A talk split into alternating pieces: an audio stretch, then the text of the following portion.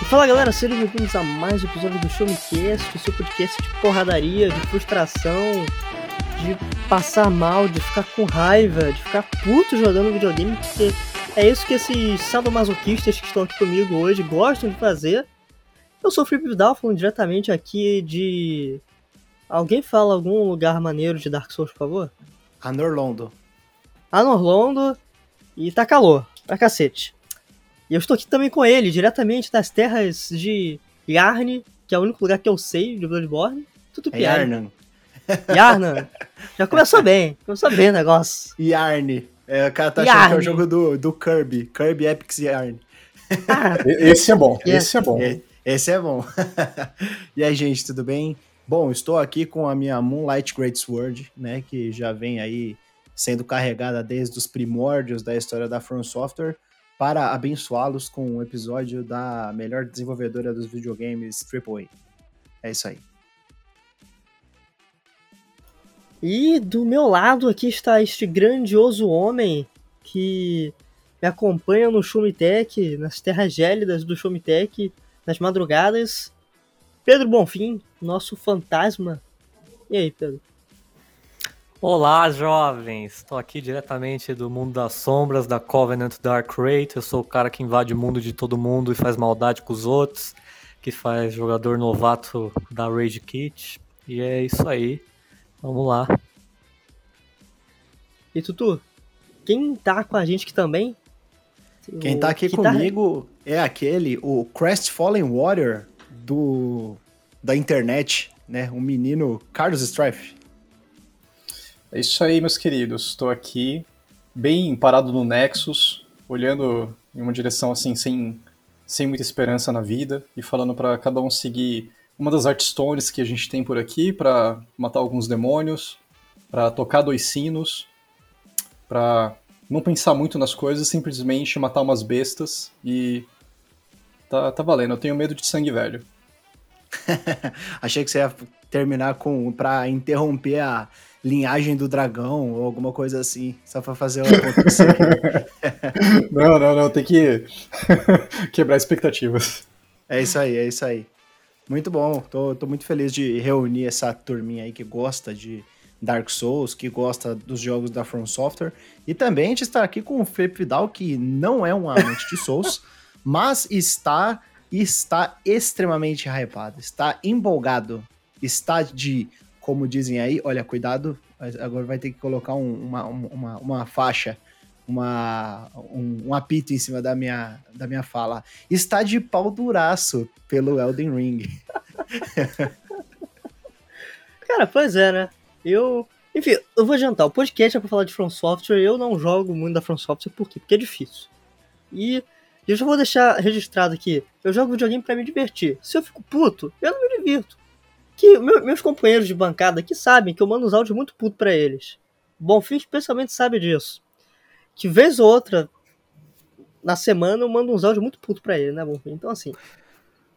Estou ciente e endosso os seus áudios putos, o que é uma razão muito boa para você começar a jogar jogos da From Software e promover entretenimento não só para nós aqui, mas para todo mundo. É uma maravilha. Fazer é, live no? Showmetech, puto. É Olha isso. só, dá view, dá view isso daí, hein? Dá view. Uma, uma boa ideia. Tá ideia. Bonito, sem camisa, fazendo live puto. Perfeito. Virou o Hulk da nossa geração. Pois é. Então. Mas eu tô ansioso pra, pra aquele game que vai lançar. Esse episódio vai sair já em fevereiro, né? Deixa eu ver aqui. Vai sair no dia 1 de fevereiro. Isso. O, o grande, o maravilhoso Anel de Couro, Elden Ring, rapaz. Grande Anel de Couro, que o Tutu vai até hoje ficar puto que eu dei esse nome pro, pro jogo favorito dele do ano. Possível jogo favorito dele do ano. Você Tá tá jogando essa fita aí? Oi? Você tá jogando essa fita já? Já tô. Ah, não sabia. Muito bom. Mas, mas por quê? Vai ser. Você acha que Zelda vai lançar esse ano? Não, não vai lançar. Não, é porque eu vi você comentando sobre o Horizon no Twitter, eu falei, pô, o que, que será que ele deve estar jogando? Eu imaginei que não tinha chegado ainda, né? Mas, pô, muito bom. Que bom que você está jogando. Eu tô, já. Eu não quero saber absolutamente nada, nem não quero ver trailer, não quero ver entrevista. No, As coisas que o Carlos spoilers. me manda eu, eu salvo. Ler depois de março. eu tenho uma pasta no celular dele ali pra, pra usar depois. Mas é bem isso. Cara, eu. So, até sobre Elden Ring, né, pra gente começar a, a aquecer aí os motores. É, eu não quero ver nada. Não quero ver mais nada, não quero ler mais nada, não quero saber mais nada. Tipo, eu não preciso. Sekiro já foi aquele negócio de, tipo, eu tava muito empolgado e assistir um monte de vídeo. E isso não estragou minha experiência, né? Mas, tipo, nossa, tava, tava meio overwhelmed na época, assim, meio, né? É, então, eu acho que agora eu tô mais tranquilo, vou aproveitar com tranquilidade o jogo e, e provavelmente não vou.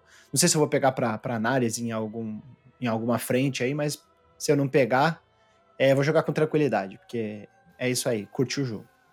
É, eu tô meio que me polici policiando, né? Uma das únicas coisas que eu faço é que quase todo dia eu entro no, naquele canal do Mordecai, que é um cara que faz é, o Daily Update, né? De é, atualizações diárias das novidades do Elden Ring, que ficou tipo anos ali sem, sem ter nada, né? Só um vídeo de 20 segundos falando There are no news about Elden Ring today. E aí agora que tá saindo um monte de, de notícia, ele tá meio que sintetizando elas ali, mas sem spoiler, né? Porque ele também não quer, não quer mostrar muita coisa. Então, eu até que tô meio imune porque eu tive a oportunidade de jogar o Network Test, mas fora isso eu tô na mesma linha que o, que o Tutu aí. No máximo eu leio entrevista do Miyazaki, tá ligado? É isso, eu tô seguindo a mesma linha que vocês dois. É, já basta quando eu fui escrever um texto sobre o que esperar de Elden Ring, e aí eu acabei percebendo que eu não queria esperar nada, porque quanto mais você espera, mais miserável é a sua vida. Então eu simplesmente falei, eu vou esperar para jogar e é isso. E aí eu acabei de perceber que muito provavelmente, independente de quem for fazer a análise, quem vai revisar sou eu, então eu vou tomar spoiler de qualquer jeito e é isso. Só podemos dizer que você virou um hollow, né? Por conta disso. Exatamente. É o Tarnished do Shumitech. eu, eu tô acompanhando muito para falar aqui no podcast. É, quer dizer, acompanhando muito não, mas eu vejo os trailers, vejo as entrevistas. E estou jogando um jogo extremamente difícil também, quer dizer, não, não sei se é na, no mesmo naipe aí dos jogos da From Software, mas que é difícil. E eu já vim puto pra esse podcast para ficar no grau aqui já e a gente começar a falar. Para começar, né, a nossa, nossa discussão aqui sobre a From Software, eu queria saber de vocês qual foi o primeiro contato de vocês com algum jogo da empresa? E, Carlos, qual que foi a primeira vez que você foi agraciado aí pela From Software? Bom, a primeira vez que eu tive contato com a From Software e sem muita consciência, digamos, né, foi nos primórdios mesmo, porque eu joguei, eu cheguei a jogar Armored Core 2 quando era criança, mas aquele nível de que você nem lembra direito como que é a experiência. Eu só sei que eu joguei porque eu tinha o, o CDzinho lá e tudo mais. Eu não lembro da, da caixinha e tudo, então foi meio que, que nessa onda. Mas de primeiro contato, assim, consciente mesmo, sabendo o que que era e uh, reconhecendo o estúdio e tudo mais, foi com o primeiro Dark Souls, na época que ele saiu. Inclusive, uh, eu me lembro muito bem que foi lá para foi em 2011, obviamente, né? E nessa época eu tava, eu sou muito fã de Zelda. E eu tava muito naquela sede de querer jogar o Skyward Sword e tudo mais. E quando me falavam no Dark Souls, ficava sempre aquela coisa de, né, não, né, esse jogo é super difícil sei lá o quê. E eu meio que torcia o nariz para ele. Né? Eu ficava meio, ah, não é possível que esse jogo aí, vocês ficam falando que é difícil, é legal e tudo mais. Só que é, o, Skyward saiu, o Skyward Sword saiu, eu me decepcionei pra caramba com ele. Eu falei, tá bom, vou atrás do Dark Souls.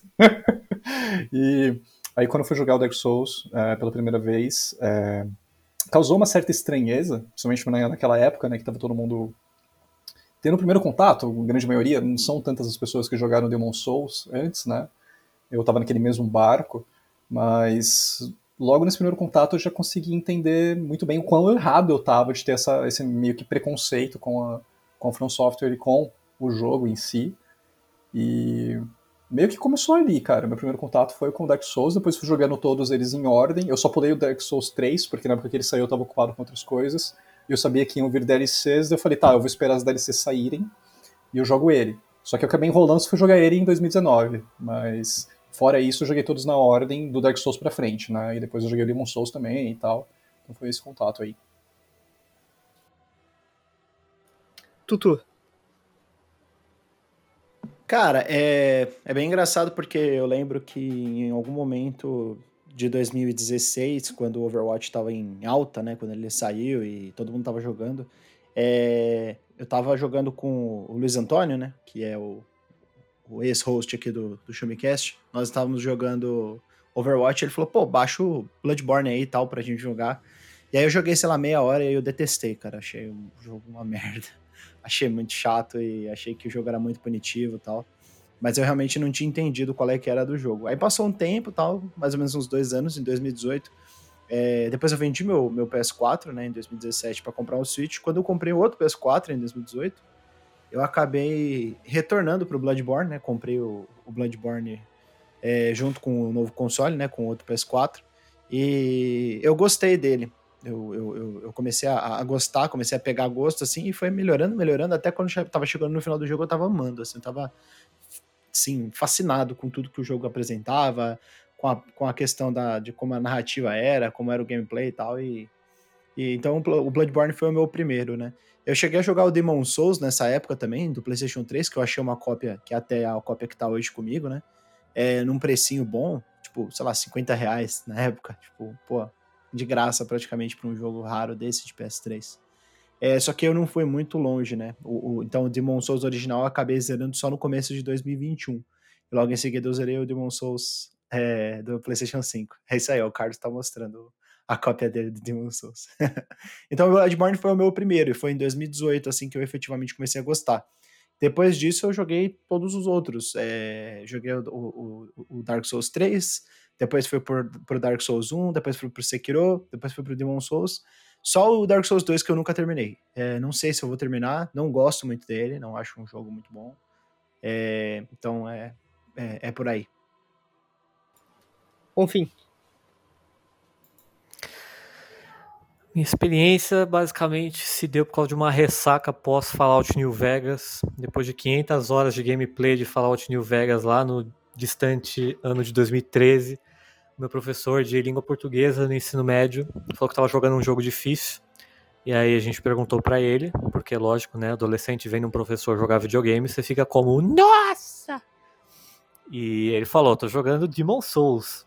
Aí beleza, né? Naquele, naquele ano de 2013, no meu aniversário, que era mais ou menos no começo do ano, né? Dia 31 de março, um amigo meu falou: Ah, tu que gosta de jogo difícil, e gostou de, do, do, do, professor ter falado, vou te dar de presente. Daí ele me deu de presente Dark Souls. Mal sabia ele que ele estaria cimentando o meu ódio contra a humanidade ali naquele exato instante. E o meu amor por Dark Souls, apesar de eu ter passado raiva, que eu não sei se se alguém, se alguém chegou, chega a lembrar e tal, mas naquela época, em 2013, o Dark Souls do PS3 ele teve um bug que durou alguns meses de partículas e as partículas não apareciam. Então eu tava na, num dos primeiros boss, assim, na Moonlight Butterfly, e assim, basicamente a luta dela envolve partícula pra caramba, porque ela fica tirando em você.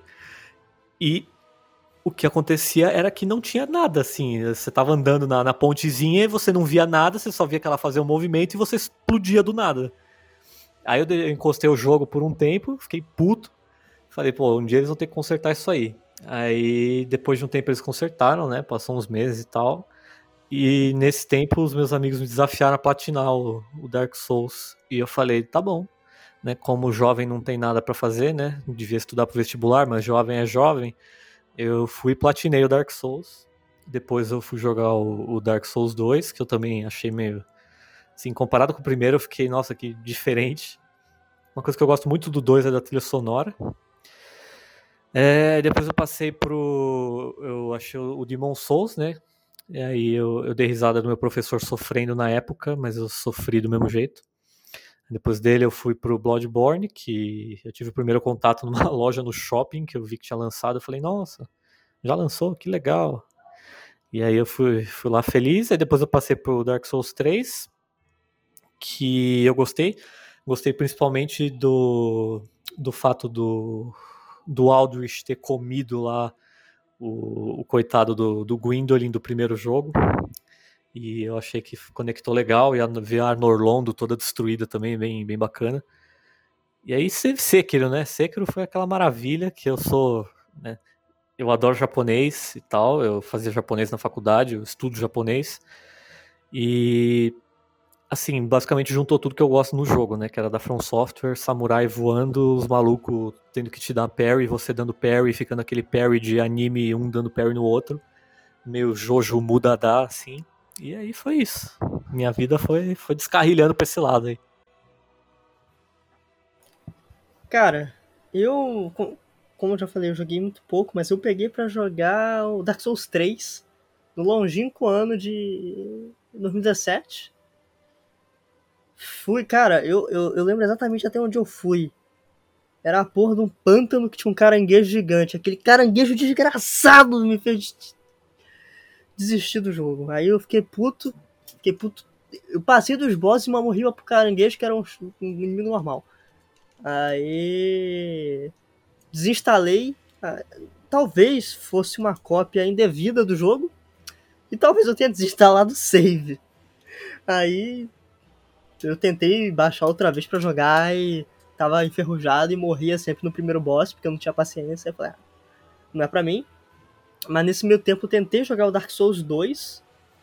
Uh, era o 2? É, eu tentei jogar o 2. Porque eu achava o visual do jogo muito, muito bacana e tal, né? A, a fotinha lá do, do personagem na capa, eu achava uma da hora. Ah, vou baixar. E por razões desconhecidas até hoje, Dark Souls 2 não roda no meu computador. Roda, sei lá, o, o jogo mais atual que existe, mas Dark Souls 2 não roda. Ele sempre cracha. Eu não entendo. Uh, tentei o Remastered, né, que saiu o Remastered, da, há um tempo aí, do primeiro. Não curti tanto. E, e o Sekiro, cara, o Sekiro foi um dos que eu mais gostei. Tem um, umas paradas muito maneiras. Só que o pessoal fala que o Sekiro é um dos mais difíceis, né? E cara, não ia. Assim, a primeira parte. Nossa, eu chegava até o primeiro boss. Não, o primeiro boss era um. Acho que era um cara que ficava. Que ele tava em cima de um cavalo, algum troço assim, né? Agora eu não lembro. Eu tenho a Sim, é o primeiro boss. É o primeiro boss, é o Gyobo.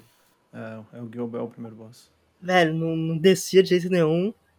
Mas assim, eu zerei todos pelo YouTube. Vendo as pessoas jogarem. Então, mas cara, eu, assim, eu não gosto de me frustrar nos jogos, mas eu acho muito da, da hora a galera jogando, passando. Os combates, cara, os combates são muito maneiros. Eu lembro que eu tava vendo uma live do meu youtuber preferido, o Funk Black Cat, dele matando o Nameless King. Agora eu não lembro de qual jogo que é. Dark Souls 3. Dark Souls 3. Cara, aquela boss fight é muito boa. Ela é muito boa. É a boss fight assim... mais difícil, assim, do jogo base. É, uma, é bem exigente, assim, é uma boss fight opcional.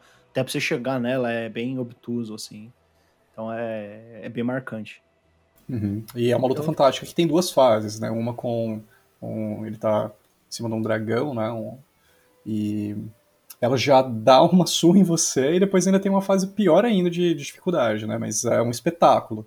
A, é. a arena ali é toda cheia de, de, nuvens e tal. É realmente um momento muito memorável do jogo e da franquia toda. O mínimo que eu espero de Elden Ring é ter logo de cara pelo menos um Nameless King, dois Demon of Hatred e, quiçá, talvez uns quatro ou cinco macacos que, que revivem do Sekiro, no mínimo, é o mínimo. eu não gosto do Demon of Hatred. É, não, não, não Demon of Hatred é um absurdo aquele. Aquilo ali é um boss de, de, Dark Souls no Sekiro, não combina nada, assim, é uma insanidade. Eu perdi pelo menos uns 20 anos da minha vida tentando ganhar daquele desgraçado. Cheguei no final, mas sabe a que custo? Que não, eu, eu, eu, também, eu, eu, também matei, mas é muito. É, não tem nada a ver, sabe? Tudo que você aprendeu no jogo, naquele momento final, né? Que ele é um, praticamente o último boss opcional, né? Ele tá no final do jogo. É, não faz sentido. Você chegar lá e você fazer aquilo lá, é o que o jogo te pede. Não faz sentido algum para o que o Sekiro é, né? uhum. Mas é engraçado que pra... Nossa, é insano. Mas é engraçado que dá pra você fazer um exploit nele, né? Tem um uma trapacinha ali bugada muito engraçada que o Demon of Hatred ele praticamente se mata, né? Mas se você for matar ele legítimo mesmo, né, como é para ser jogado, realmente é um dos chefes mais complexos e difíceis de, de você enfrentar por conta do que vocês falaram. É completamente diferente da mecânica base do jogo, né, porque é, pede uma coisa, não tem, você nunca tem inimigos daquela proporção ali de tamanho e padrão de ataque e tudo mais, aí você chega nele e é tipo, se vira aí, filho. Ainda bem que pelo menos é um chefe opcional, né, mas uh, Ainda assim eu gosto dele. É provavelmente um dos que eu menos gosto do Sekiro, mas ainda assim eu não acho que ele seja um, um chefe péssimo. E uma coisa que eu queria perguntar para vocês, é assim, principalmente pro, pro Carlos e pro, e pro menino Pedro Bonfim, é, o que vocês mais gostam nesses jogos? Quais são as coisas que vocês mais gostam? Porque eu imagino que tem muita coisa que vocês gostam. Detalhes, é, coisas pequenas, pequenices, né, que, que, que o jogo traz, mas qual, o que, que é o turning point? O que, que faz eles serem jogos da From Software para vocês? Né? Aí depois a gente discute os defeitos, que eu acho que cada um particularmente tem o seu, né? Eles têm todos, talvez, defeitos como, é, como a obra da From Software, né? Como a vida e obra de Hidetaka Miyazaki. É, mas eu queria primeiro é, parar nas características boas, nas qualidades aí dos jogos e o que fazem deles é, tão únicos. Cara, é, é, legal você perguntar isso porque eu tava pensando justamente hoje sobre isso. É, um dos motivos é que eu tenho um, um texto que eu tô escrevendo aí que envolve justamente esse tema, né, e todos, todos os passos aí da, da From Software, desde Demon Souls até toda essa jornada para chegar no, no, Elden Ring. E hoje eu tava jogando um pouco, na verdade ontem e hoje eu tava jogando um pouco de, de Dark Souls 1 e do Bloodborne.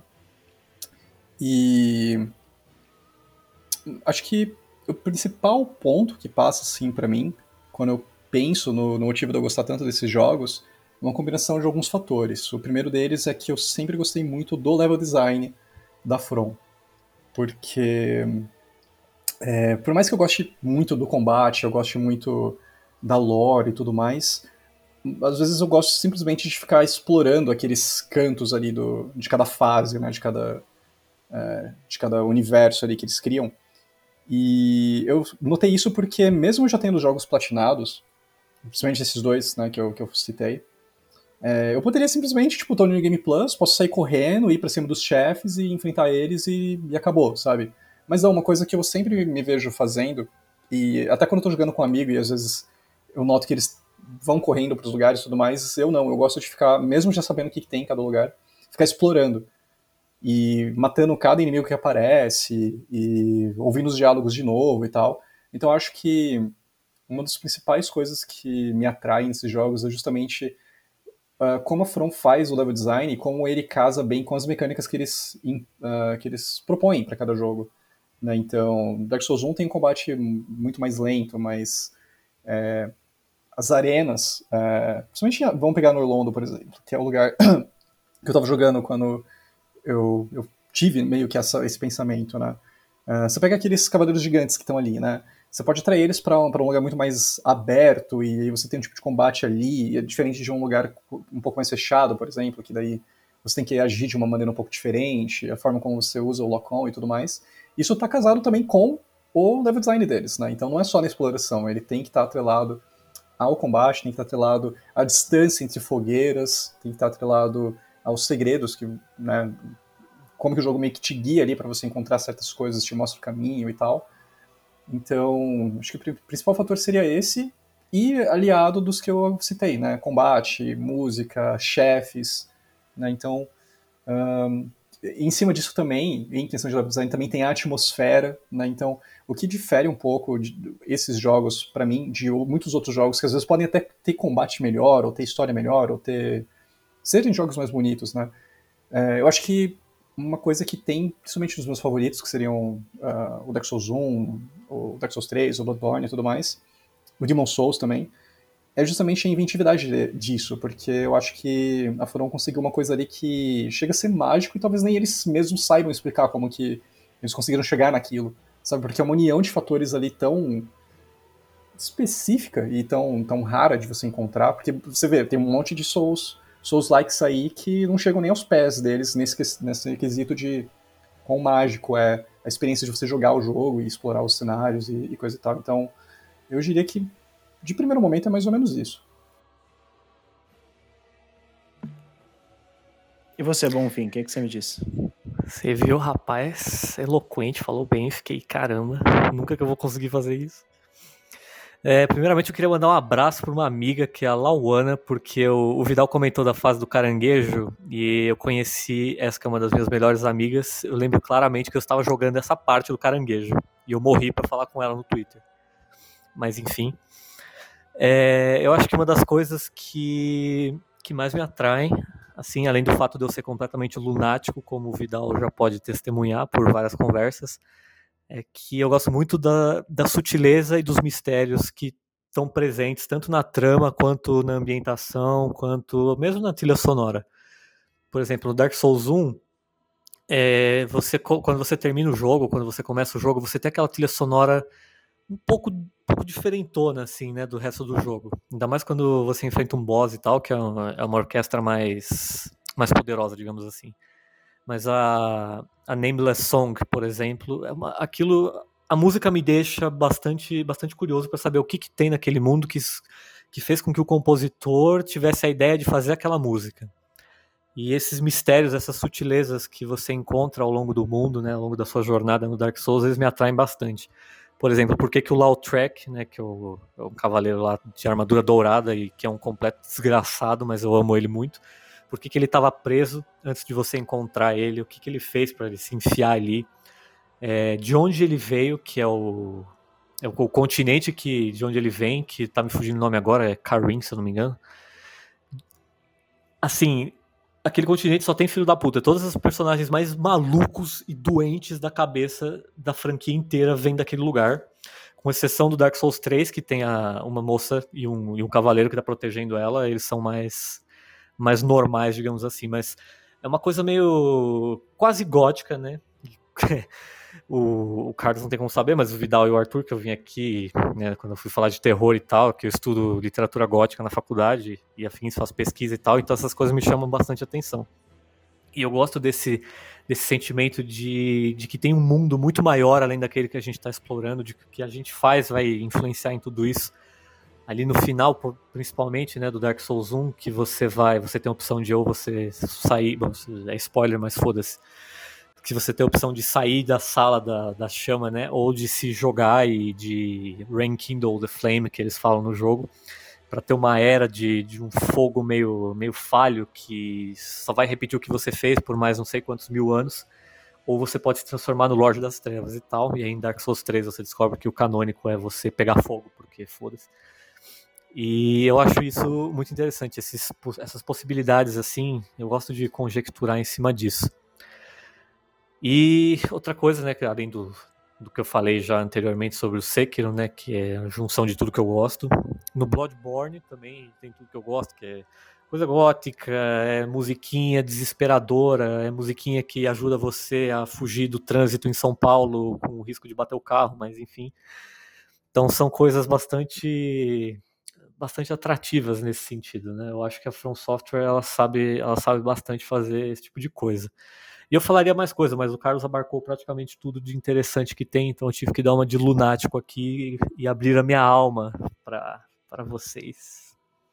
É, mas você completou lindamente o que eu também sinto, na real. Então, é até, acho que tem uma, uma, uma imagem bem clara, né, do porquê que a maioria dos, das pessoas que gostam desses jogos gostam deles, né, finalmente. Então, foi, foi legal. Sim, e porque é difícil, né? A gente gosta de sofrer, no fundo a gente gosta, gosta de sofrer aqueles, aquela coisa catártica que tem quando você mata as gárgulas pela primeira vez, é uma delícia. Uhum. Poucos jogos uh, chegam nesse, nesse nível de uh, conquista, né? Porque você realmente conquista aquilo lá. E é uma coisa que é por é de design mesmo, a intenção dos developers, né? Eles querem que você repita a luta, você aprenda o mapa, você é, estude os ambientes ali, os sistemas de, de combate, de cura e tudo mais. E para justamente, assim, ele não é difícil só para ser difícil, ele é difícil porque eles querem que você tenha uma experiência recompensadora e só estudando aquilo ali você vai conseguir ter, né? Então, Sim, eu gosto como isso, também, como isso também acontece no PVP, que inevitavelmente se você ficar virar humano, se você não, não aprender onde você pode andar ou não, o que, que você pode fazer com o inimigo, você também vai se ferrar do mesmo jeito, né? Eu sim, acho que sim. isso foi bem, bem, bem, interessante. Espero que, isso, que uma mecânica dessa persista no, no nosso querido anel de couro que chegará em breve. Cara, uma coisa que eu gosto muito e uma coisa que cada vez me afasta mais da dificuldade de, tipo, é, colocar, configurar um jogo para dificuldade mais alta é a questão do posicionamento dos inimigos, né? A gente falou do level design, é, eu não sei até que ponto vocês estavam falando, o Carlos estava falando do level design exatamente, mas é, quando a gente pensa na questão das como os ambientes são desenhados, eu acho que é muito interessante como às vezes eles se é, intercalam, como eles se combinam e como eles se conectam, né? Isso aí é bem interessante, as, a, como as fases funcionam dessa forma, às vezes até remetendo a resquícios é, de uma influência de Metroidvania, né? Como é o caso do primeiro Dark Souls, ou mesmo nas fases que não tem essa, é, é, essa interconexão né, tão forte quanto como, como é o caso do Demon Souls, mas como cada um, cada, cada um daqueles mundinhos representados pelas lápides são únicos, né? Mas uma coisa que me, me dá muita segurança enquanto eu tô jogando é a questão do posicionamento dos inimigos, porque eu sei exatamente o que esperar, mas ao mesmo tempo, é, pelo fato do combate ser bem cadenciado, você ter que, com exceção do Sekiro, você ter que morrer com aquele movimento, né, no sentido de esse movimento ele vai se completar até o final. Se você dá uma porrada, você tem que esperar isso daí acabar, né? Você você você tem que lidar com as consequências dos comandos apertados na hora certa ou na hora errada. Então, é, é essa cadência misturada com a, o posicionamento dos inimigos é, faz eu ter muito mais segurança e ao mesmo tempo insegurança na hora de jogar. É, você sabe muito bem o, o, o, tipo de, de golpe que um inimigo vai fazer, né? A maioria dos chefes eles são bem justos nesse sentido, né? Que eles, a, a maioria deles não dá hit kill, a maioria deles tem um, uma, uma dança ali que você tem que ir acompanhando, você tem que ir sabendo os, os golpes, os passos, exatamente o que eles fazem para você poder superar esse desafio. Então, realmente, é, uma, é um tipo de, de jogo que eu gosto muito. Né? Os jogos da From Software eles me chamam muito atenção, principalmente por causa disso. E como vocês falaram, a questão da narrativa, né? Pô, trilha sonora quase sempre é, é fantástica, assim, são poucas é, composições que são menos memoráveis, mas a maioria é bastante memorável, bastante elogiável. É, e, pô, direção de arte é muito interessante. Né? É uma, é uma direção de arte que é bem soturna a maioria das vezes, assim, ela é bem melancólica, ela, ela traz uma vibe de ambientação muito específica, né? E, e, e eu, e eu, acredito que muito divertida também, assim, que é interessante, mais do que divertida é interessante. Então, basicamente é isso. Eu achei interessante enquanto vocês falavam, é, vocês falavam, falaram da dificuldade, mas vocês principalmente mencionaram outros elementos que compõem os jogos da From Software, né? É, e aí o Tutu veio para para complementar isso, porque né, a gente consegue ter uma percepção, claro, que alguns anos, quando a gente falava jogos da From Software, a principal coisa que vinha na mente era certamente a dificuldade. Ah, não, são jogos mais difíceis que tem por aí. E aí hoje em dia né, tu pega no Twitter, então tu pega em algum grupinho, grupinho de games aí, com certeza vai ter alguém que vai falar, não, os jogos da From Software sim, tem a dificuldade, mas tem jogos muito mais difíceis por aí.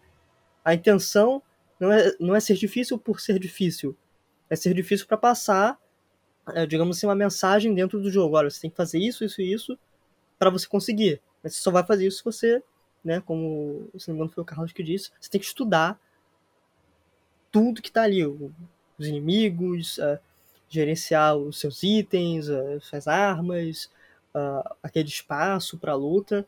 Eu acho isso bem interessante, porque não são jogos difíceis só para serem difíceis. E aí vem aquilo que o Tutu também disse, ah, pô, tu pega aí um, sei lá, qualquer jogo aí, bota só na dificuldade mais alta para ter uma experiência melhor. E, e, o jogo ele não muda né? Ele Pô, só, só vai. O próprio, o próprio God of War, cara, que eu gosto é, muito eu do God of War 2018. Eu uhum. acho que. Acho que a gente até chegou a comentar sobre isso aqui. Né? Você falou. Sobre a questão da falar, dificuldade acentuada. Que não dá, cara. Eu não consigo jogar na dificuldade mais difícil, porque os inimigos eles são muito imprevisíveis. Eles estão atrás de você, eles entram embaixo da terra e saem do outro lado. Tipo, no Dark Souls não tem isso, no, no, Demon Souls não tem isso. É, você sabe de onde os inimigos vão vir. Você bola é. estratégias para fazer armadilhas contra eles ou para usar, para abusar da inteligência, da falta de inteligência artificial dá aquele totozinho pra frente assim, chama o inimigo, aí ele percebe, você dá trigger ali naquele movimento, ele vem, você bate, mata ele, vai no outro, entendeu? Então é, é também sobre você saber a hora certa de avançar, saber a, como abordar cada inimigo, né? E eu acho uhum. que nos outros jogos não, não, te, não dá para você ter esse controle com tanta exatidão, justamente porque você tem dificuldades diferentes. Então você tem tunings, né? Você tem configurações diferentes aí. É. É, quando eu estava falando de level design, tá obviamente incluso o que você falou da questão de posicionamento de inimigo. E é, esse, quando o Vidal falou dessa questão das dificuldades, em seleção de dificuldade, por exemplo, eu pensei justamente no God of War 2018, porque é um jogo que eu amo, eu gosto muito mesmo do God of War 2018, mas eu me recuso a jogar ele nas dificuldades mais altas, porque aí entra justamente o que o Tutu falou de questão de balanceamento, não é só balanceamento de posição de inimigo, mas é balanceamento de tudo. Porque, numericamente mesmo falando, o tanto de dano que você leva, o lugar que aquele inimigo tá, é, moveset, é, até o balanceamento da própria estamina que você tem, né? A, a, a, velocidade de uma animação de ataque com o tanto de estamina que ele consome, com seu peso de equipamento, com tudo. Todos os elementos ali são muito bem testados. E em jogos que usam seleção de dificuldade, para mim quase sempre vamos por aí 90% dos jogos, eles vão ter problema de balanceamento nas dificuldades mais altas. E os próprios jogos falam isso, quando você vai selecionar lá, tá lá, normal ou, ou médio e tal, e ah, essa aqui é a experiência mais balanceada, a experiência que os desenvolvedores preferem que você jogue, porque foi a que mais é, passa a visão deles, talvez, né? Enquanto essas outras você tem, sei lá, no, no God of War mesmo, os inimigos têm muita, são muito uh, esponja de dano, você toma também um dano muito alto, então meio que os caras só aumentam ali a quantidade de, é, de poder dos inimigos ali e deixam você muito fraco. E para mim fica muito mais frustrante. Não passa justamente essa sensação que a gente tava falando de que você conquistou aquilo. Né? Meio que só, tipo, putz, mano, isso aqui, o combate tá um saco, vou só enfrentar isso aqui e seguir pra frente, sabe? Então, é, é bem isso, é uma coisa que eu acho bem atraente nesses jogos da From. E o que, é algo que vocês não gostam? Pode ser individualmente em, nos jogos ou no, na totalidade aí dos jogos da From Software, alguma coisa que irrita vocês? Porque assim, é, tem uma coisa que, que é engraçada, né? Que cada jogo da From ele tem uma mecânica falha, que é bem, bem falha, que é, que é quase um buraco assim em, em questão de game design, né? É, no caso do Sekiro, eu, eu acredito que a questão da imortalidade, que tipo, pô, aquela toda a explicação da imortalidade ela não funciona muito bem para mim. É, a parte de renascer até, até é legal, né? Mas a, a doença, ela é. Parece que, tipo, não. Não, ela não orna com exatamente o que, que ela é narrativamente, né? No Demon Souls tem a questão da tendência de mundos, de personagem, né? Cada um tem um, um negócio aí que, que vai pendendo para lá e vai pendendo para cá. Qual que é a opinião de vocês sobre isso? Olha, é, eu concordo principalmente na parte do Sekiro da doença. A doença realmente para mim não fez muito sentido.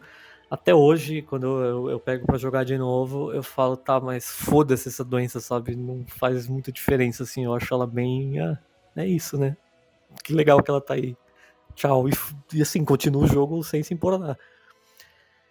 Uma coisa que eu não gosto muito e aí é uma coisa mais geral, mas tem os seus reflexos individualmente, é que algumas fases em alguns jogos parecem que foram muito corridas.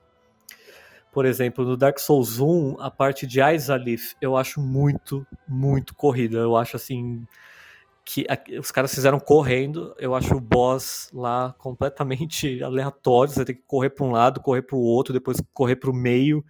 E eu esperava, sei lá, enfrentar a bruxa de Izalith de fato mas para mim aquilo pareceu muito corrido. Eu fiquei meio, meio decepcionado com ele, porque eu gosto de fogo. E, enfim, para mim era, seria a parte mais interessante. Eu acho que pecou um pouco nisso.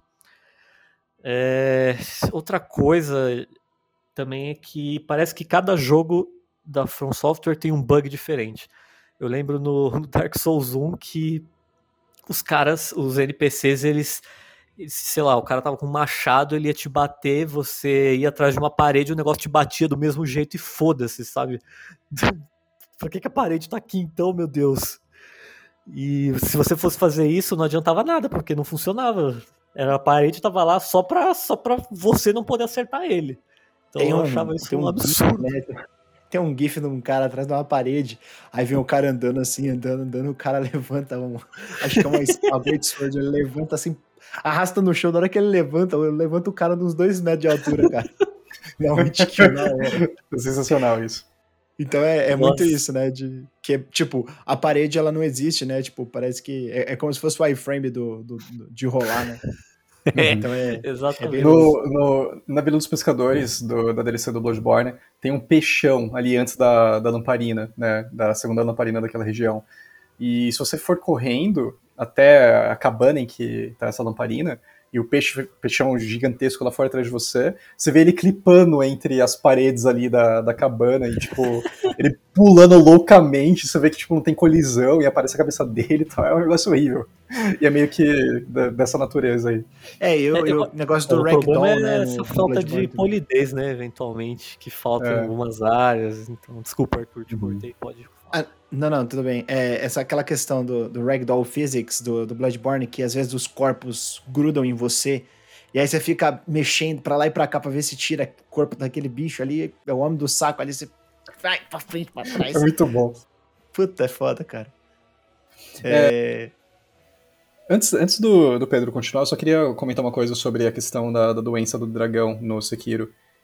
Para mim, é, ela eu não vejo tanto como, como, como, um problema, porque ela não me afeta muito. A única coisa que ela afeta no, no jogo é o auxílio é, oculto, né? Porque, assim, o que é o auxílio oculto? Cada vez que você morre, no Sekiro você tem uma, porcenta uma, uma porcentagem lá de chance de você não perder é, um número X lá de, de, de dinheiro, né? Das, das, suas moedas.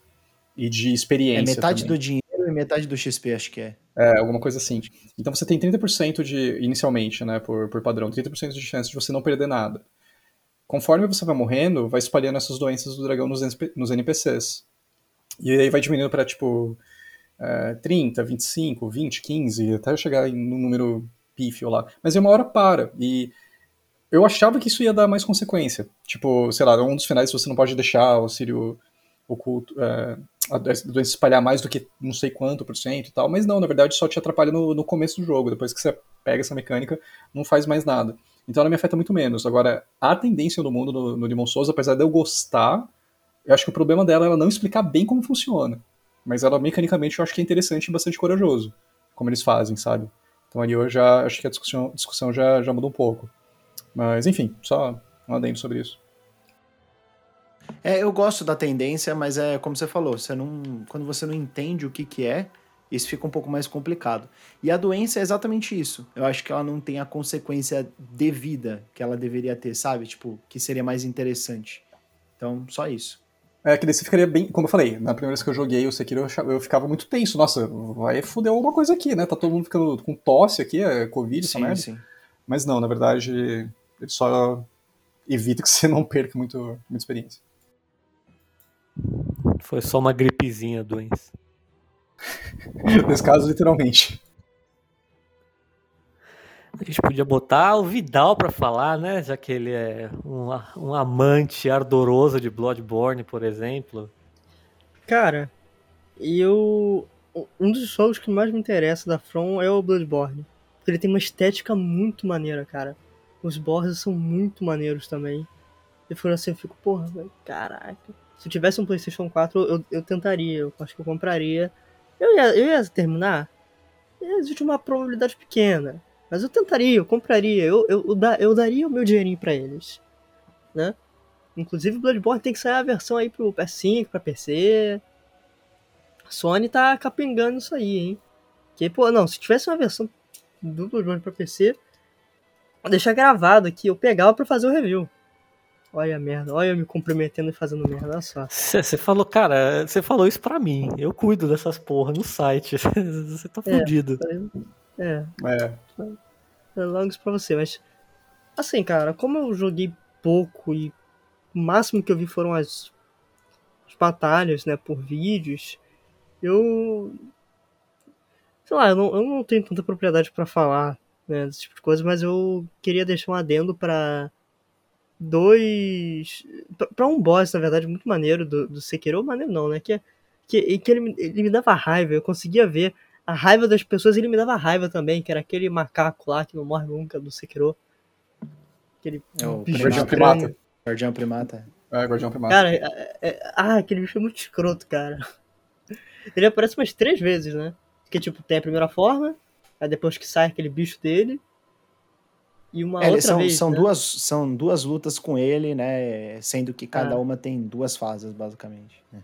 Meu Deus, velho. É, o, o negócio do, do- Uma coisa que me irrita também. É, na verdade, nem me irrita, mas assim, é uma coisa que pensando. É uma coisa que é porque o, o Bonfim falou sobre cada jogo ter uma fase que não funciona muito bem, ou não, não ter exatamente todos os ambientes homogêneos, né? Tão, tão bons quanto um, um quanto o outro. É, a mesma coisa eu penso sobre os bosses, sabe? Dark Souls 1 tem alguns chefes tão icônicos, cara, e tem uns outros que são tão ruins. Tipo, cara, aquele Ceaseless é, Discharge. Ceaseless Discharge é muito ruim. É, a Bed of Chaos é muito ruim. Então, o, o Kappa Demon eu também não gosto. Então, tipo, é, ao- e ao mesmo tempo tem tipo o Gwyn. Tem tipo o Sith.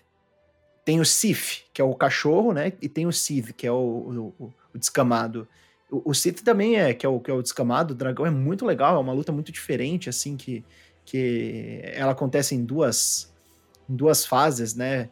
Uma primeira fase quando você tá na prisão, na, na, na, na biblioteca, e depois você tem uma, uma fase na parte de gelo. Então é, é muito interessante, alguns chefes são muito interessantes. E aí tem tipo o Pinwheel. Puta, é foda, tá ligado? Eu, eu entendo que todo jogo da From ele é mais ou menos isso. É, e nem todo jogo da From vai ter uma só chefe de, de porradaria, só chefe Gauntlet, né? Inclusive o, o, Demon Souls é o que tem menos chefe Gauntlet, tem chefes mais conceituais assim. E talvez é a seleção de bosses que eu mais gosto na, na From Software ao lado do Sekiro. Mas eu sinto que o Sekiro é o, é o que mais acerta, assim, em chefes. Tem chefes muito, muito legais. É, é, não lembro. E eu digo assim, até subchefes, sabe? Tipo, inimigos mais fortes. É, tem, tem inimigos muito, muito interessantes. Subchefes interessantes e chefes ainda mais interessantes. Então, acho que o Uhum. Sekiro ele acerta muito. E eu fico muito esperançoso aí pro Elden Ring. No sentido das, das, das lutas. É. Ahn, eu queria apontar uma coisa, tipo, eu acho que ah, o Sekiro provavelmente é o jogo objetivamente mais redondo da From, é o que mais acerta e menos erra, e, em questão objetiva mesmo, eu não tô discutindo o gosto aqui, tô falando, sabe, tipo, de intenção, de, de pensar no, no design do jogo, é o que mais acerta. Bullet points, que- né, da From Software. É, apesar que ele também tem algumas coisas meio idiotas, tipo. é, você falou dos subchefes, por exemplo. Eu acho que os, os mini-chefes do jogo têm um problema de muitos serem parecidos um com o outro e, e ter um pouco de excesso deles. E, então isso já, já é uma coisa que eu acho um pouco mais abaixo, mas não, não afeta tanto a ponto de tipo, estragar a experiência, como é, por exemplo, Lost Island, né? que pode ser muito, muito frustrante. Ahn, o Dark Souls, o, ah, perdão, o Bloodborne tem um problema que eu acho que é grande o suficiente para afastar muita gente que possa pegar ele pela primeira vez, que seria o sistema de cura. Né? Então, enquanto, por exemplo, é, tem, algumas coisas que a From faz que Puta, eu Tipo assim, detesto parece isso, que- cara. Parece que assim, no, no, no Dark Souls 1 eles têm um sistema de cura perfeito. Né? Entra justamente a questão lá do, do level design que eu fiz e como uma coisa liga com a outra. O level design liga com a, com a mecânica.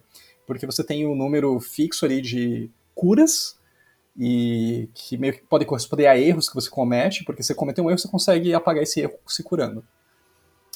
E você fica numa tensão, né? De tipo, pô, eu tô cometendo erro, minhas, minhas curas estão acabando, eu não tenho como recar- recarregar elas até achar a próxima fogueira.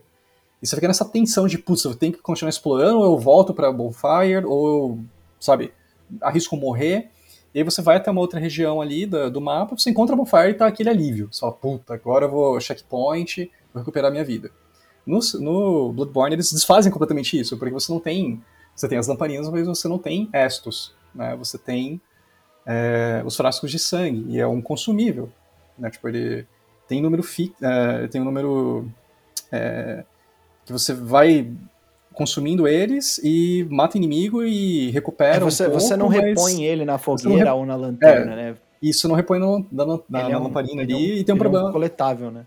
É, e tem um problema que, tipo, no Dark Souls, você usa a fogueira e você reseta tudo. Você volta com seus números fixos de estos, você revive os inimigos.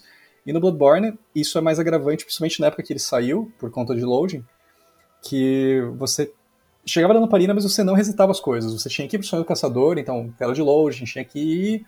Se você estava sem frasco, você tinha que comprar frasco, você tinha que farmar e tal, para depois voltar para a área que você estava. Então isso aí já é um, uma coisa que estava perfeito num jogo, eles meio que desfazem no outro, e pode ser um ponto ali que quebre, sabe? Apesar de eu amar Bloodborne, esse é, tipo, para mim, o erro mais crasso dele. Um, Mas com enfim. certeza. É, em questão é, de área... É ridículo, cara. É, em questão de área, eu acho que o Bloodborne, por exemplo, não tem nenhuma área que eu acho que seja deal breaker, como é Lost Isles. Nenhum dos, dos jogos depois de Bloodborne tem isso, na minha opinião. Mas os anteriores tem sim, tipo, Dark Souls 1 tem Lost Isles, Dark Souls 2 é o Dark Souls 2, né? Então, eu nem vou falar de level design porque ele é o pior disparado disso. Então, enfim, é, é, isso. Cada um tem os seus defeitos, mas eu acho que a, o conjunto da obra é um negócio monstruoso, né? Então. O 3 tem a catacumba de Cartus, né? é, tem, tem. Então, enfim. Todo jogo vai ter aquela área maravilhosa de pantanosa que o FPS vai a menos 35, seu console chora, o PC queima. Ah, tá vendo? Por, talvez por isso que o do Vidal não, não tenha aberto, né? É o 2, o 2 inteiro é uma área dessa, então faz sentido. Mas é isso mesmo, todo, todo Dark Souls tem uma área pantanosa, assim, que é é o Valley of Defilement é, like, né? Que começou no Demon Souls. Aí ele vai, vai empurrando e vai empurrando. E engraçado é que é só o Valley of Defilement e Blighttown que prestam, né? Porque o resto é tudo meio merda. Sim, sim. Bom, é, pra gente poder fechar o, o papo, vamos mais duas perguntas aí, antes da gente falar do expectativas para Elden Ring, né, que é a última pergunta aí. Nessa daí o Vidal, né, tem que, tem que tomar cuidado com qualquer expectativa, né, porque, né, vai saber qual é a expectativa dele, já que ele já está com as coisas em mãos. Bom, vamos para o, o, o momento é, lista, top 3. Qual é o, o top 3 de vocês aí? É, não precisa justificar, mas eu queria saber quais são os três jogos da From Software que vocês mais gostam. Se vocês quiserem citar jogos antes de Demon Souls ou que não são Souls, né? é, sei lá, o TOG, Eternal Ring, Armored Core, é, algo do tipo assim. Claro, está, estamos, estamos abertos a, a isso, é, mas eu imagino que até pelo, pelo, pelo tom assim do papo, que vocês vão colocar aí jogos que são é, a partir de Demon Souls, né, e que são jogos dirigidos aí pelo, pelo Miyazaki. Queria começar com o Bonfim,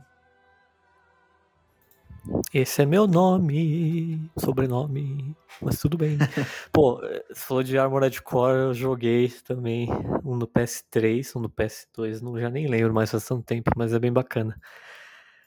É, bom, número 3. Vamos lá. Me sinto na, no Carnaval do Rio de Janeiro. Nota 9.72. Número 3, jogo Bloodborne. Nota 9.87, número 2, jogo Sekiro. Nota 9.93, número 1, jogo Dark Souls 1. Pô, esses são os meus três.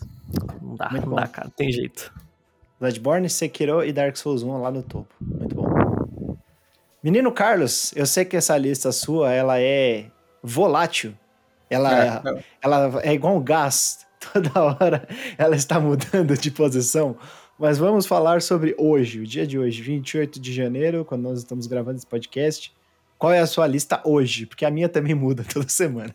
É, tirando, a primeira, tirando a primeira posição que está fixa há muito tempo e potencialmente só vai mudar no futuro mesmo, com jogos novos. Aham. É, do 2 pra frente é, realmente muda toda hora. Mas, ó, eu, eu só vou dizer que para as três posições eu dou nota 10. E em terceiro lugar tá Bloodborne, em segundo lugar tá Dark Souls 3 e em primeiro lugar tá Dark Souls. Muito bom. Ahn, eu acho que o meu é. Em terceiro lugar, Sekiro. Em segundo lugar, Bloodborne. E em primeiro lugar, Demon Souls. Acho que o Demon Souls, hoje em dia, assim, da, das, da última vez que eu joguei, Demon Souls foi o que. Eu, eu me encantei muito, né? Eu platinei o do PlayStation 3, logo em seguida eu platinei o do PlayStation 5. É, fiquei muito encantado pela originalidade dele, assim. Talvez eu, eu, eu deixasse de me encantar se eu voltasse mais nos jogos da From Software e percebesse resquícios de um game design que, que vem lá de trás, né, com, com jogos né, mais antigos, com, como eu falei, com Eternal Ring, com Otog, é, Kuon, e até com Kingsfield, né, que é o, o original aí, o jogo que inaugurou a From Software. O Kingsfield, que foi um jogo de lançamento do PlayStation 1, né, é, do Japão. Bem, bem curioso, Sim, né? sim. From Software foi, o, E- foi, foi uma, uma empresa que desenvolveu um jogo de lançamento, né? Um jogo que saiu junto com o console e PlayStation 1 no Japão. Então é uma empresa já bem antiga. E é legal você ver como o próprio Demon Souls ele, res- ele resgata muita coisa que já era do catálogo da From, né? Em questão temática, de estrutura ali e tal. Então, Demon Souls é extremamente inovador. Eu respeito totalmente o seu primeiro lugar do futuro. Se fosse o primeiro que eu joguei, provavelmente seria ele no lugar do Dark Souls. Mas eu só fui jogar ele e o remake em 2020, 2000, e, eh, 2019, 2020. Aliás, 2020, 2021, perdão. E é um jogo espetacular e é, ele não inventou tudo, né? Ele pegou muita coisa que a From já desenvolvia e o Miyazaki foi muito esperto de dar o twist dele ali, né? Dar a visão dele para muitas ideias que já tinha. Isso é bem legal. É só pra eu poder me, me justificar aí, né? Eu vi que vocês dois colocaram o Dark Souls 1 como o primeiro lugar. Eu acho o Dark Souls 1 o mais importante da From Software. Eu acho que ele é um dos jogos mais importantes de todos os tempos, né? Ele corrigiu muita coisa do, do Demon Souls. Ele inventou o Estus Flask, que é a mecânica de, de cura mais interessante que eu já vi. É muito boa, é muito simples e muito prática. É, mas cada dia que passa, eu admiro mais Dark Souls 1 e gosto menos de jogar ele. Não, não sei porquê, mas eh, eu- às vezes eu me sinto um pouco incomodado jogando ele. É, como eu disse, chefes, é, áreas, alguns inimigos. Eu não sei. Cada dia que passa Eu parece acho- que eu- o, o Dark Souls 3 ele vai acontecendo ao contrário. Eu vou admirando menos ele, gostando mais de jogar ele. Eu acho que é porque o Dark Souls 3 ele é menos inconveniente do que o Dark Souls 1. O Dark Souls 1 tem muitas inconveniências. Né? Então, isso conta também. É bem por aí mesmo. Bom, e pra fechar aí, já que, é, com exceção do Vidal, nós não estamos jogando né, a, a, a versão final aí do Elden Ring. É, mas o Carlos jogou a versão de teste, não sei se o, o Bonfim chegou a jogar a versão de teste, eu não joguei. Não porque eu estava ocupado com trabalho. É isso aí. É, eu acabei não jogando também. É, quais são as expectativas de vocês, né? Começando aí com, com o Carlos pra gente fechar. Com relação ao Elden Ring, é um Dark Souls 4? Eu acho que é a combinação de tudo que a From faz. É o que eles. Se você observou. Eu, eu, como eu joguei o Network Test, eu consigo falar disso, né? Mas. Se você observar qualquer vídeo de gameplay, dá pra você ver que ele pega pedaços de tudo que a From fez até agora.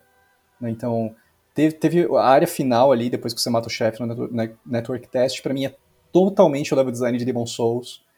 Tem, uma, tem sistema de postura ali que é muito resquício de, de Sekiro tem certo, certas partes de, de movimentação que lembram muito Bloodborne.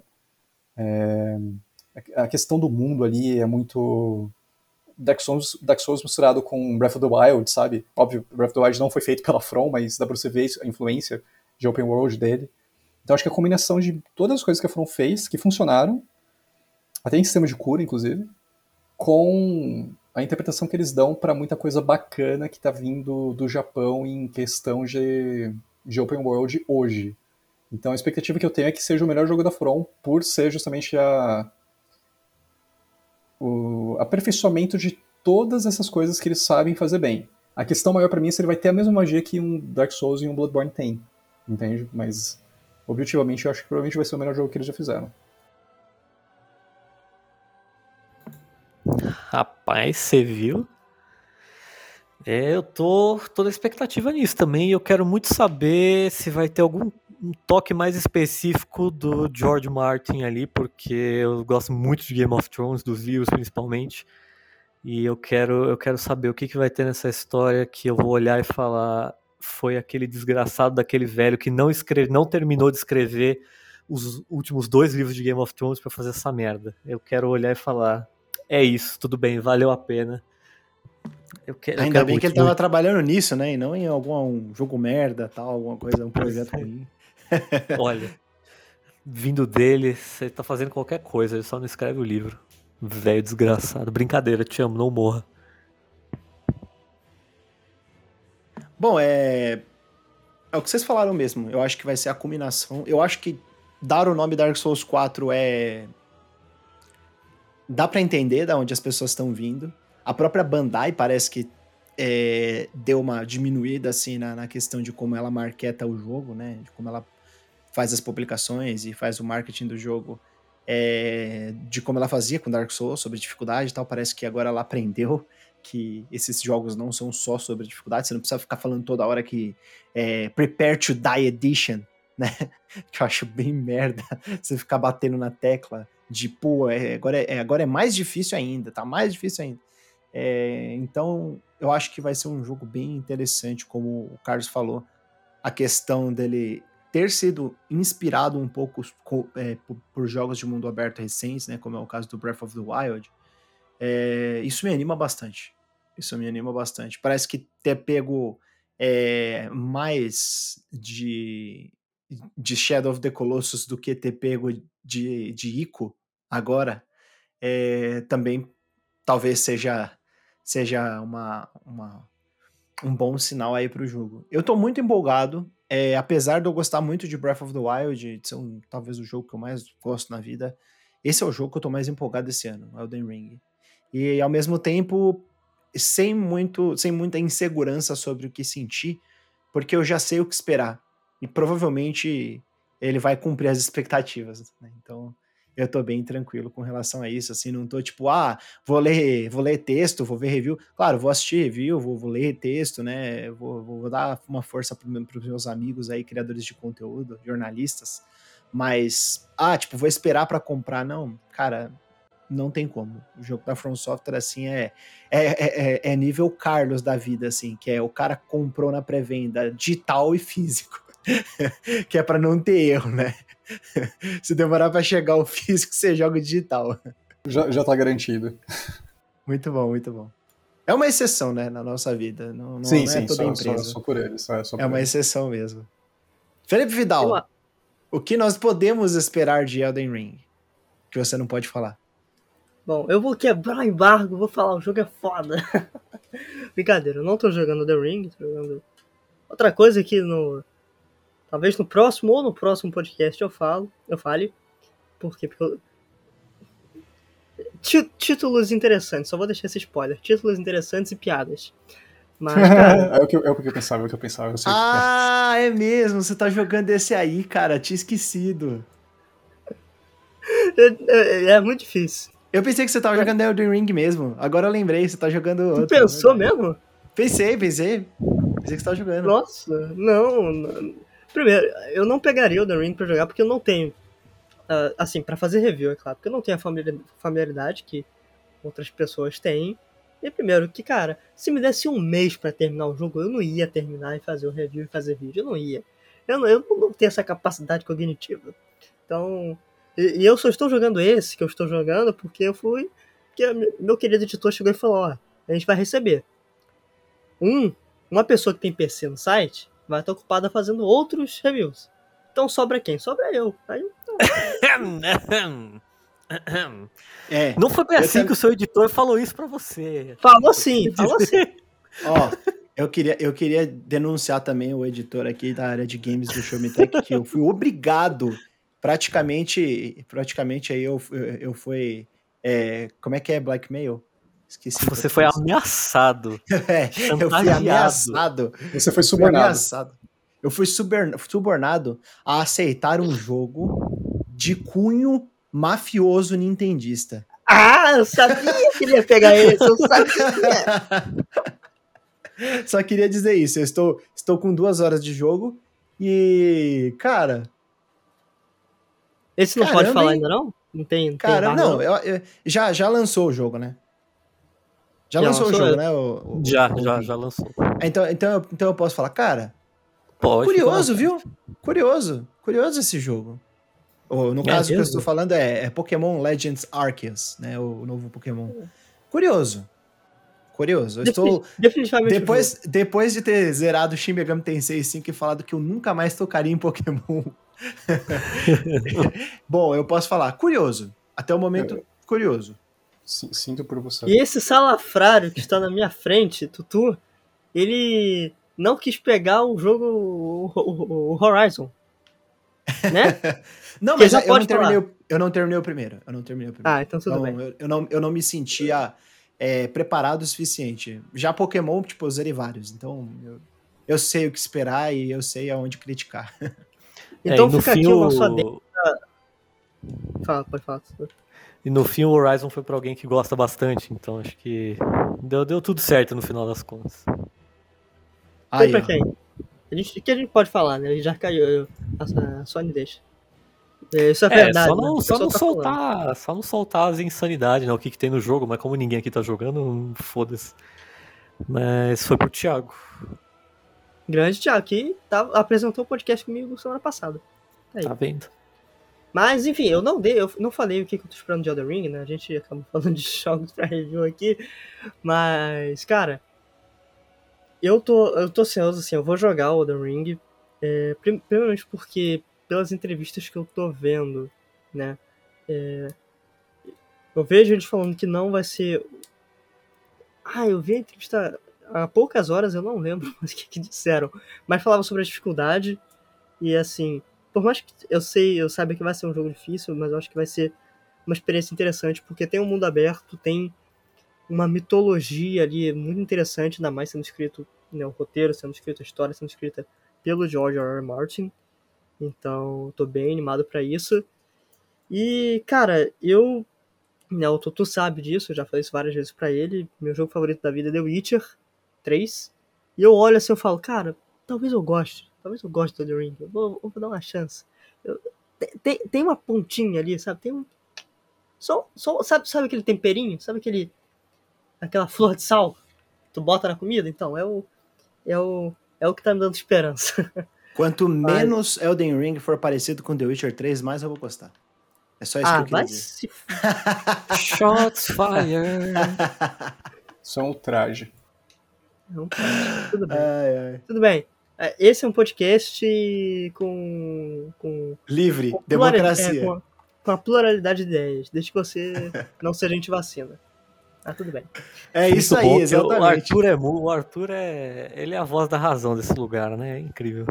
Ah, É mentira que tu concorda com ele. Lógico. Ah, vai. Não, eu, eu discordo, eu discordo em, em bastante dele. Então, tá, tá Não, eu gosto, eu equilibrado, gosto. 50-50. É que Não, eu, eu- eu tenho uma dificuldade pra zerar esse jogo, cara. Já foram 45 horas no PS4, 45 horas no PC. Eu parei na mesma parte. Eu não sei, velho. Tem uma coisa que me segura ali. Eu entendo, É. eu também sinto isso. O cara Eu- que eu tente de novo. merda do Arceus tá falando da Witcher 3. O jogo parece um jogo da Poli, maluco. Cara, O jogo da Poly no Polystation. Meu Deus do céu. crime isso, isso é um crime. meu Deus, mas tudo bem. E vai ter episódio especial do The Ring, né, Tutu? É, quando o jogo lançar, ou se a gente receber é, antecipado, a gente deve fazer um. A gente vai fazer o podcast que você já, já certificou disso, né? Com certeza, eu vou jogar. De um jeito ou de outro, eu vou jogar. Cópias Então tá serão compradas, no plural. Cópias serão compradas. Mas, galera, esse episódio do Showmecast vai ficando por aqui. Antes de eu passar a palavra aí de despedida para os nossos convidados, fazer o merchanzinho aqui, que eu não consegui fazer o merchan no início, então vou fazer o merchan no final. Você passar lá no Showmetech, tem várias coisinhas maneiros do mundo da tecnologia, dos games, de ciência, curiosidades, www.showmetech.com.br. Também dá uma olhada no nosso canal do, no YouTube, tem vários vídeos maneirinhos, nas redes sociais também. E, Tutu, você tá jogando videogame agora? Eu estou jogando Halo Infinite porque eu consigo jogar e gravar ao mesmo tempo. Ah, é bem que eu ouvi o barulhinho de controle, mas tudo bem. Uh, queria agradecer imensamente a participação aqui do Carlos. Carlos, mais uma vez, muito obrigado por ter uh, separado um pedacinho do seu tempo para vir falar as neiras aqui com a gente. Sempre um prazer. Pô, que isso, eu que agradeço. É sempre muito satisfatório gravar com vocês, muito divertido. E onde as pessoas podem te encontrar? No... As pessoas podem, as pessoas podem me encontrar no Twitter na arroba CharlSMTG, C-H-A-R-L-M-S-T-S-M-T-G. e eu sei que é difícil.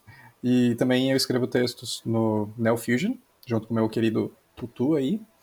E eu também sou co-host do Trilogy Podcast, então vocês podem procurar Trilogy Podcast no Spotify que vocês vão encontrar a gente lá também. Show de bola. E também quero agradecer imensamente este maravilhoso editor não, sério, agora essa pessoa que me apoia muito no meu trabalho, que sempre apoia minhas merdas, minhas ideias de pautas duvidosas. Pedro Bonfim, muito obrigado, meu querido, por participar aqui conosco mais uma vez. Que isso, meu querido. Eu que agradeço sua presença, eu que agradeço você estar com a gente no Show Me Tech, que você é um dos, dos autores mais importantes de lá. E Sempre que vocês precisarem de uma dose de insanidade não controlada no podcast, estamos aí. E onde as pessoas podem encontrar sua alma pecaminosa, vexame... Ah, enfim, onde é que te encontram, Bovinho? As pessoas podem me encontrar lá? fazendo um ritual de sangue na casa delas, que eu apareço. Ou elas podem me encontrar no Instagram, arroba Corvo Funesto. Ou no próprio Show Me Tech, que é, às vezes eu vou, que vou vou suprir espaços e escrevo lá. Ou no Medium também, pedrodebonfim.medium.com. Beijinhos. Vocês podem encontrar esse maravilhoso aí do Tutupieri no arroba Tutupieri. É, é, no arroba né? Tutupieri, vocês podem me adicionar no Xbox, no Tutupieri, no Playstation, no Tutupieri, que agora, agora eu sou muito gamer, cara, vários consoles, tô mil, miletando jogos no Xbox. miletando. Você, sabe, você já ouviu falar dessa expressão, miletar jogos? Já. já é quando falar. você faz 1000G. é muito mil bosta essa expressão. Ah, é por causa do 1000G? Eu não sabia que era por causa do, do, do 1000G. É, mil de mil, miletar, uh -huh. 1000G. Ah, nossa. Ah, tudo bem. Vocês me encontram no Twitter e no Instagram também como arroba Vidal Felipe. Com P mudo, Tutu. Como sempre, um prazer inenarrável ver aqui sua carinha perfeita. Tamo junto, você é lindo e jogue anel de couro. Tá certo então. Galera, um grande abraço e até a próxima. Valeu, gente. Obrigadão. Tchau, tchau. Falou. Bye, bye.